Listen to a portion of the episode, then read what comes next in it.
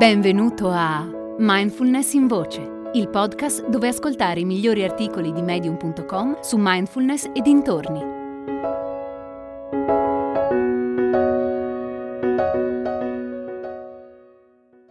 Tagliare la legna e trasportare l'acqua di Lewis Harrison. A volte vogliamo fare troppe cose insieme e la nostra mente va in confusione. Vorremmo salvare il mondo, ma siamo a malapena in grado di salvare noi stessi. In situazioni simili, il segreto è saper distinguere i nostri desideri dai nostri bisogni e poi fare quello che deve essere fatto. Quando ci è chiara la differenza tra ciò che desideriamo e ciò di cui abbiamo bisogno, diventiamo più coerenti, più consapevoli e più efficaci in tutto quello che facciamo. È l'approccio alle cose chiamato taglia la legna e trasporta l'acqua. Tradotto, evita gli sprechi, vivi con equilibrio, definisci i tuoi desideri e i tuoi bisogni, impegnati nello studio dei koan e pratica la meditazione con regolarità. Questo approccio porta più consapevolezza nella vita quotidiana.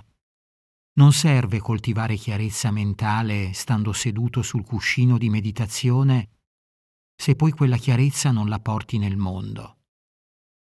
Inizia col prestare attenzione mentre ti lavi i denti o mentre stiri.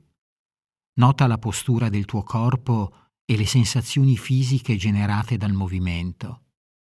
Mentre fai una cosa, osserva i pensieri che sorgono nella tua mente. Puoi lasciarli andare e concentrarti solo su ciò che stai facendo? Sobrietà ed equilibrio sono qualità innate, ma spesso ignorate a favore di una gratificazione immediata. Una volta che ti sei impegnato a seguire il sentiero della saggezza, sobrietà ed equilibrio diventano naturali come respirare.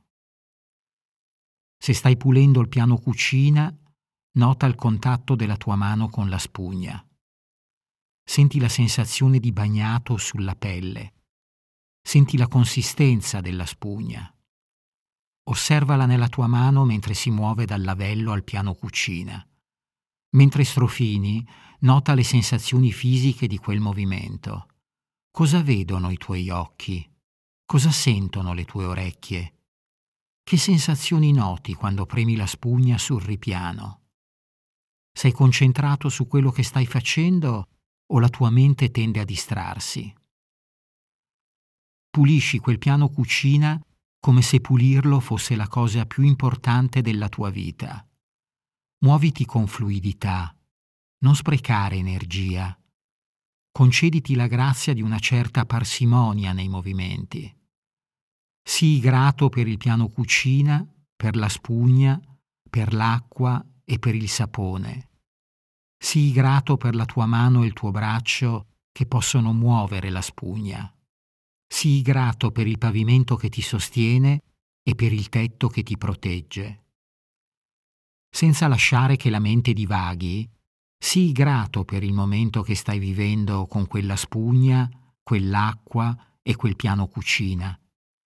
Presto proverai meraviglia per gli aspetti mondani della vita quotidiana il fiore che cresce nella crepa del marciapiede è un miracolo come la sequoia gigante che svetta alta nel cielo. I rivoli d'acqua delle gocce di pioggia sul vetro sono un'occasione di stupore, così come il vapore della cascata che ti inumidisce il volto. Gli impegni di ogni giorno diventano più lievi quando li illumini con la consapevolezza. Quando vivi nel momento presente, non guardi più l'orologio, Qualsiasi cosa tu faccia, mettici tutto te stesso. Se fai il tuo lavoro in piena presenza, potresti scoprire che non è più un peso.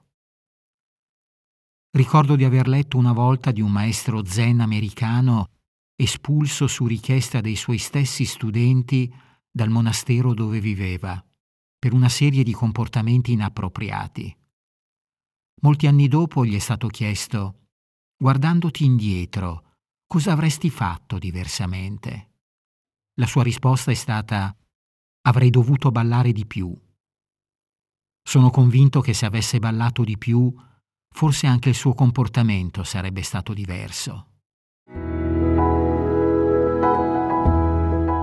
Hai ascoltato Mindfulness in Voce, il podcast di Mindfulness Bergamo, www.mindfulnessbergamo.net.